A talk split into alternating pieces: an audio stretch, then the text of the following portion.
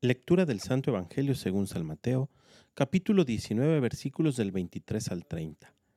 En aquel tiempo Jesús dijo a sus discípulos, Yo les aseguro que un rico difícilmente entrará en el reino de los cielos. Se lo repito, es más fácil que un camello pase por el ojo de una aguja que un rico entre en el reino de los cielos. Al oír esto, los discípulos se quedaron asombrados y exclamaron, Entonces, ¿quién podrá salvarse?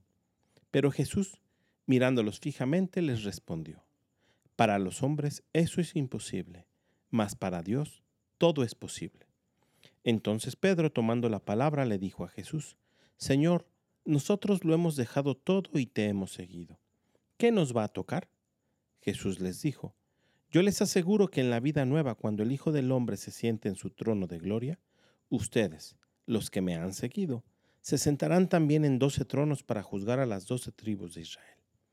Y todo aquel que por mí haya dejado casa o hermanos o hermanas, o padre o madre, o esposo o hijos o propiedades, recibirá cien veces más y heredará la vida eterna. Y muchos primeros serán últimos, y muchos últimos primeros. Palabra del Señor.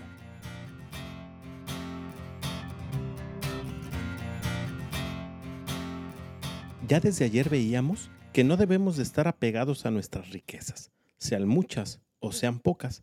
Apegarnos a los bienes materiales nos puede apartar del reino de los cielos. Pero en el Evangelio del día de hoy, San Mateo nos hace descubrir la promesa que hace Jesús para todos aquellos que dejan bienes, propiedades o familia en favor del reino, devolverles en la vida futura el ciento por uno.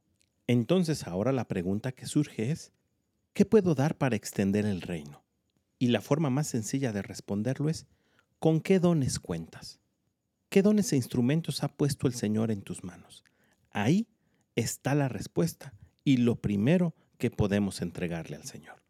Pidamos pues al Espíritu Santo como todos los días que nos ayude a descubrir de qué forma puedo ser un instrumento en las manos del Señor para llevar el amor a quienes más lo necesitan. Que tengas un muy buen día y que Dios te bendiga.